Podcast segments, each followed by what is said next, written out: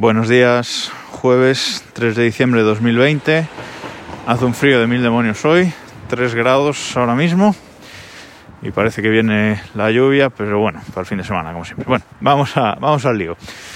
En este jueves de domótica, que voy a intentar hablaros de domótica los jueves, os quería comentaros un poco mi filosofía en cuanto a la domótica que monto en, que monto en casa. Ya el otro día os comentaba que yo he decidido moverlo todo a, a HomeKit, ¿vale?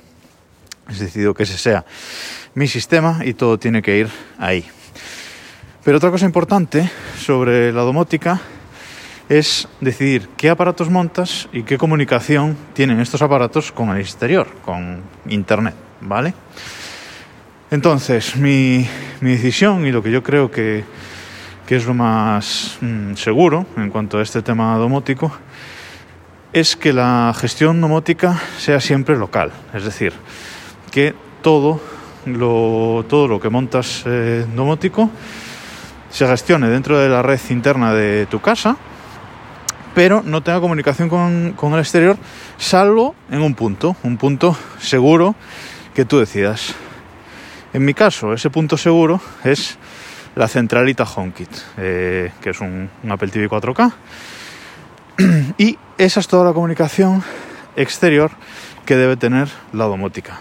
Es decir, yo para conectarme a mi sistema domótico eh, desde fuera de casa, cuando estoy fuera, todo tiene que pasar pues por esa parte de HomeKit, por esa centralita domótica HomeKit y no hay otra comunicación con el exterior. Todo el resto de cacharrada que haya dentro de casa no se puede comunicar con el exterior, no puedes tener acceso de otra forma.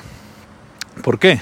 Eh, pues porque en, domótica pues hay mucho, hoy en día, mucho cacharro chino que es muy útil comprar y configurar porque son sobre todo eh, equipos baratos, equipos baratos con mucha funcionalidad, pero eh, de dudosa, digamos, el software, pues no tienes esa seguridad de que no haga comunicaciones hacia el exterior que tú no quieras. Entonces hay que bloquear todas esas conexiones y gestionar la domótica simplemente internamente. Eh, cada X tiempo, pues habrá que revisar para actualizar esos equipos que tienes bloqueados hacia, hacia Internet. Habrá unas actualizaciones de, de firmware que mejorarán ciertas funcionalidades y cada cierto tiempo, pues de forma controlada, habrá que ver cómo actualizar esos equipos. Pero por defecto, mi filosofía es bloquearlo todo.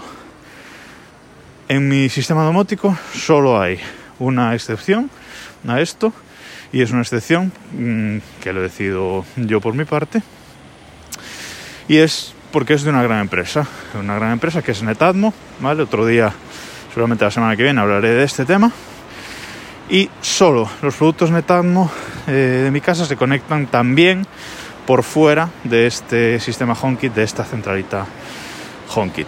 Iré avanzando en este tema, iré comentándoos cómo hago esa gestión local y de qué equipos hago esa gestión local. Pero de momento os dejo con esta, con esta idea para que le deis una vuelta de toda la cacharrada domótica que, que tengáis en casa, cómo se comunica con el exterior, hacia qué servidores y hacia dónde. En domótica hay que tener muy en cuenta la seguridad también, que a veces es un aspecto al que no le damos eh, importancia. Y hasta aquí por hoy. Nos escuchamos mañana.